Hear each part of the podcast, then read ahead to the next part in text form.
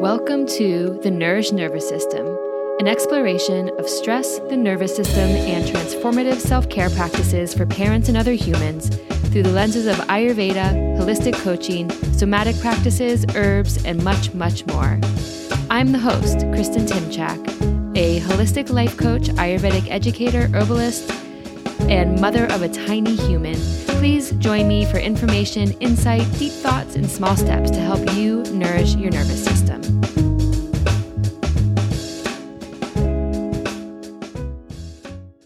Welcome and welcome back to the Nourish Nervous System. How are you faring this week? I know there's a lot of big stuff going on in the world and possibly in your own life. And I just want to acknowledge how challenging it is to be a human and to stay soft while witnessing the horror and grief happening in the world. It's so hard to feel powerless while witnessing so much pain, and it's also hard not to get desensitized to it. It's heartbreaking to witness what humans do to other humans, and I think a part of staying human is to let our heart break, but also to know when you need a break, when you need to rest and nourish yourself.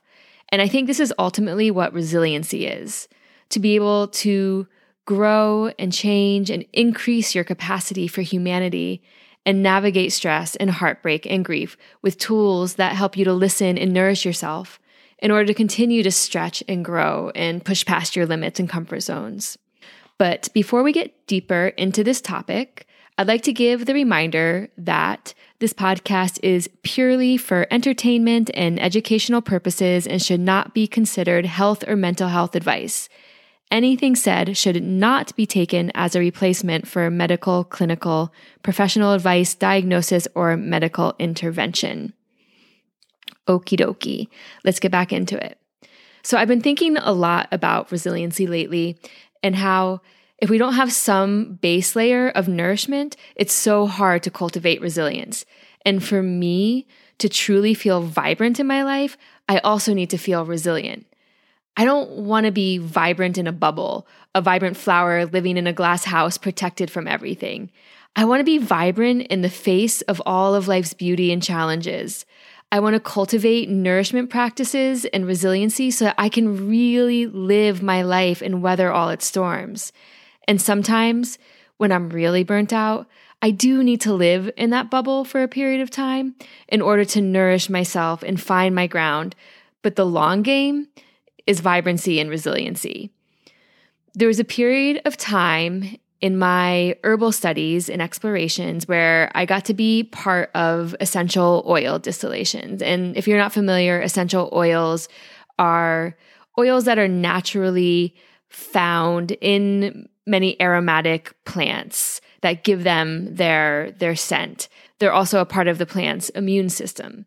So I was getting to witness and be a part of and help in these essential oil distillations. And some were on William Stiff's farm uh, in his farm pharmacy program, and some were in California at a Floracopeia retreat. And I don't remember exactly where this was. I think it was the Floracopeia retreat, but this was like 13 or 14 years ago. So bear with me.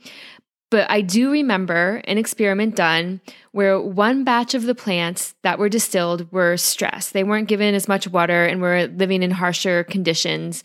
And the other batch of plants were taken care of to an extreme. They had the perfect amount of water and light and warmth and everything. So, and so it turned out that the plants that were stressed produced more and higher quality essential oil than the plants that had all of their needs perfectly met. And when I first heard this, I was somewhat surprised. I would have thought that the well taken care of plants would have produced more oil. But as I learned more about the role that the essential oils play in the plants as their immune system, and a way of, um, in some plants, uh, actually a, a form of communication in certain types of trees, this made more sense to me. So, this is resilience. The under stressful conditions, the plant adapted to survive and ultimately become stronger. And the reason I'm telling you this kind of random and not well remembered story is because I think this can be true for all living things, but I also think there's a balance and a line. So, The plants that were stressed, they weren't stressed beyond repair. They weren't dying or starving. They were just more stressed. But if they had been given water, they would bounce back, right back, and be healthy. I don't want to live in a bubble. Stress isn't bad, and stress can help to build resilience, but there's a line and a balance and a relationship with nourishment. There's a place that our bodies and minds can get to after experiencing chronic stress without nourishment or integration that's harder to bounce back from. I think there's a sweet spot for resilience. And I think that a lot of us are living in an energy deficit and it's taxing our systems and making us less resilient. And I think that unless you are very resourced or living in a bubble, you are probably putting out more energy than you are receiving. This is especially true for parents. And we have things like caffeine and stimulants, which aren't bad things, but if you are already depleted, they're like an energetic credit card. They give you the energy to get you through that push, but they put you further into debt. And at some point, your body is going to need to repay that debt in some way. So, for many women, this can look like borrowing from our sex hormones. It can also look like all the problems that people, myself included, are having with thyroid and autoimmune diseases. We've borrowed too much, and now there's an imbalance. So, if you're in a place of feeling burnt out or feeling exhausted, fatigued, stuck, overwhelmed, and depleted, just know that you are not alone. And also know that from that place, the first step to resilience is through nourishment. And nourishment can definitely be what you eat and the herbs or supplements you take. But when I talk about nourishment, I also mean what you take in through all of your senses. I mean, sleep and rest, moving your body, which, if you're really burnt out, can be gentle exercise, time in nature, meditation, mindfulness practices, creative expressions, and nourishing relationships and community. And then the other place of balance is finding ways to incorporate these things into your life so that they aren't just extra to dos on the to do list that end up creating more stress. So, incorporating these nourishing activities into your life, listening to your body so that you know when you need rest or exercise or whatever it is you need, and beginning to build up nourishment to help you become more resilient in times of stress. The goal is not to eliminate stress from your life. That would be amazing, but it's just impossible. And ultimately, in the long game of vibrancy, it's not beneficial for us. If vibrancy is a long game, then resilience is a part of that game. In the first part of vibrancy is a long game, I talked a lot about ojas. And one of the reasons I wanted to do this second part is to talk about its counterparts, tejas and prana. So in Ayurveda, there are a few trinities. I've done episodes on Vata, Pitta, Kapha, the trinity of doshas. In the body, Vata rules movement, Pitta rules transformation, and Kapha rules structure and liquids. If you need a refresher, I'll put links to the, the episodes on each of these doshas in the show notes. In the first episode of Vibrancy is a Long Game, I talk about ojas, which is the vital essence of kapha. It's a biological protoplasmic substance that circulates through the body. It gives the body, mind, and spirit its immunity and its vitality. It's a substance that's all about nourishment on the deepest level. It'll be no surprise that Vata and Pitta also have vital essences. The vital essence of Vata is called prana. I'm sure if you've been in a yoga class or are just alive in the world today, you've heard of prana. There's even a clothing company named after it. Prana is definitely a buzzword. And prana can be defined simply as life force, vital energy, the breath of life. It's a cosmic life force that's carried into the body through the breath and the food you eat. Or it can also be absorbed into the body from the world around you, like think like the natural world. So prana cannot be created or destroyed, and its nature is movement or flow throughout the body. Prana forms the energy of our consciousness, but it also regulates all of our physical functions. So, in Ayurvedic thought, there are subtle energy channels that span throughout the entire body, and they carry prana to all the cells of the body. They're called nadis. The three major nadis are the Sushumna, which starts at the base of the spine and goes straight up the spine to the crown of the head. And then the Ida and Pingala, which start on either side of the spine at the base, and they crisscross as they spiral up and end at opposite nostrils. So if you've ever been in a yoga class and you've done the Nadi Shodhana breath where you close one nostril and breathe in and then exhale through the opposite nostril, it's you're literally working with those nadis, the the Ida and the Pingala. And basically, if you've ever done any breath work in a yoga class or otherwise, you're working with prana, which is why they call it pranayama. It literally means to control the breath. So, prana's nature is to flow throughout the body. And when prana is healthy and flowing, there's a feeling of vitality and vigor. There's a sense of joy and energy. But when prana is stagnant or blocked, it can create a dullness, discomfort, and eventually disease. So there are yoga practices, yoga poses, mudras, and breath work that can help to keep the prana flowing in a healthy way throughout the body. And breathing is something that is so accessible. You're literally doing it all day long, and it doesn't take much effort to take time during the day to focus on your breath for a minute, to breathe more deeply, which in turn brings more prana into your body and your cells. Another direct way to bring more prana into your body is through the food you eat. So, have you noticed if you've been to a farmer's market or a farm stand, or if you've grown veggies in your yard, that what you're getting looks so different than the veggies that might be in like a traditional grocery store coming from California or even farther away, Mexico, all the, all these different places? And and not just and I'm not just talking about that maybe there's some blemishes or things like that. The actual vibrancy and vitality of the fruits and veggies are different. The closer your food is to its natural source, the more prana it will have. An apple that you pick from your apple tree today is way more alive and full of prana than an apple picked three weeks ago before it was fully ripe and shipped across the country. And I know for some folks, getting food from a garden or farm isn't as accessible because of cost or where you live, the availability. And I'm definitely not here to judge anyone on their food choices. I'm just trying to give information that the fresher and closer to the source your food is, the more prana it will have. And this can also be when you think about eating some whole grains as opposed to something that's like heavily processed. There's going to be more prana in those whole grains than in the food that's processed. And do I still buy bananas from halfway across the world?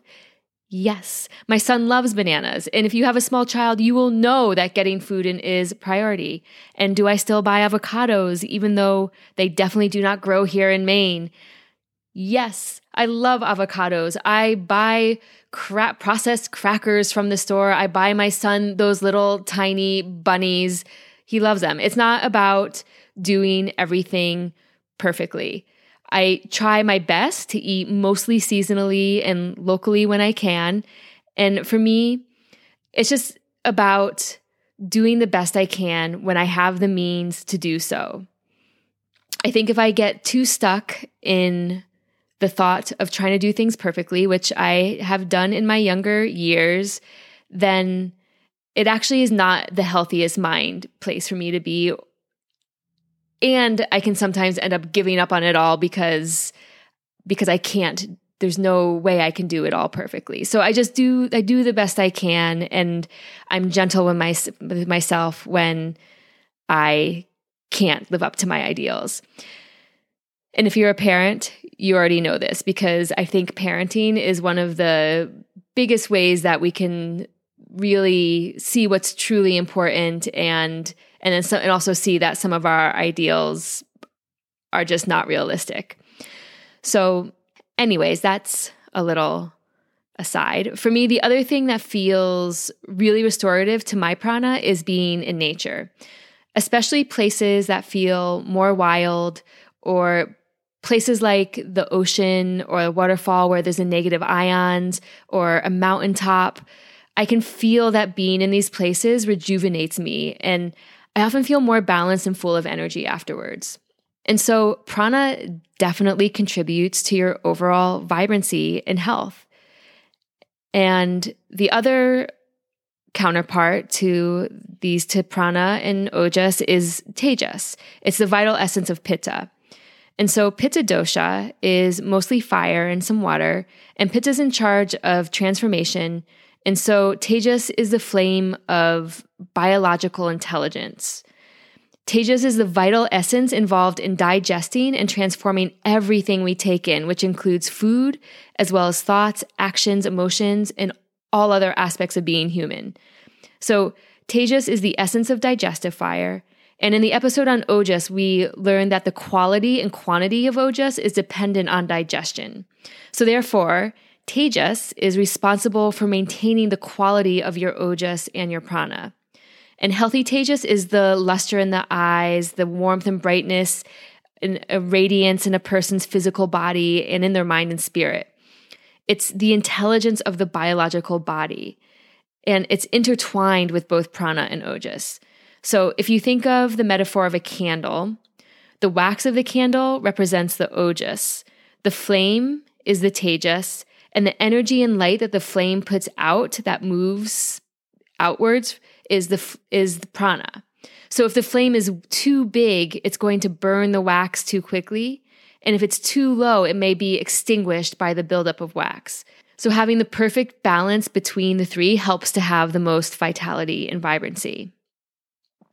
Practices that can help to increase tejas are getting up with the sun, exercise, especially things like sun salutation, things that require focus, like candle gazing meditations, and tending to your digestive fire. And if this all feels confusing or overwhelming in any way, let me just simplify it. Vibrancy is a long game, it requires self care. And if you can incorporate things like exercise, meditation, creativity, social connections, nature, and attention to what you take into your body and mind, you will naturally be tending to prana, tejas, and ojas. This doesn't mean you need to do all of those things every day. And this is where listening comes in. Learn to listen to your body and give it what it needs. Don't aim for perfection. That is just more stress. Just do your best to find the pathways of self care that bring you joy. Nourish yourself in these ways, and you'll be on the path to vibrancy and resilience. The stress will always come. We can't get rid of stress. But how you nourish yourself can help you move in and out of the stress with more resilience. And we really, really need resilience in these times when there's so much division and heartbreak and anger and grief. We need to be able to feel it all and move forward and do our small parts to creating the world we ultimately want to live in. We need resiliency to do this work. So, for your small step this week, begin to think about Tejas and Prana. Notice how you feel after taking some deep breaths or doing some pranayam. Or if you can, go somewhere in nature and notice the vibrancy and prana there and notice how that affects your mind and your body. Also, notice how you feel after eating a meal that's full of fresh prana filled veggies or foods that are closer to their source. And cultivate tejas by getting some time in the sun or doing a candle gazing meditation or some sun salutations in the morning. And as always, have a great week and stay nourished.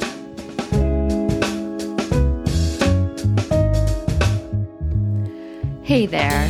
Thanks so much for listening. I'm feeling slightly less awkward, but this podcast thing is still a big learning curve. So I appreciate you staying tuned as I learn. If you are enjoying the podcast, please rate and review. It helps me get seen by people besides my friends. And if you are not enjoying the podcast, I hope you're not still listening because life is way too short to listen to podcasts you don't like.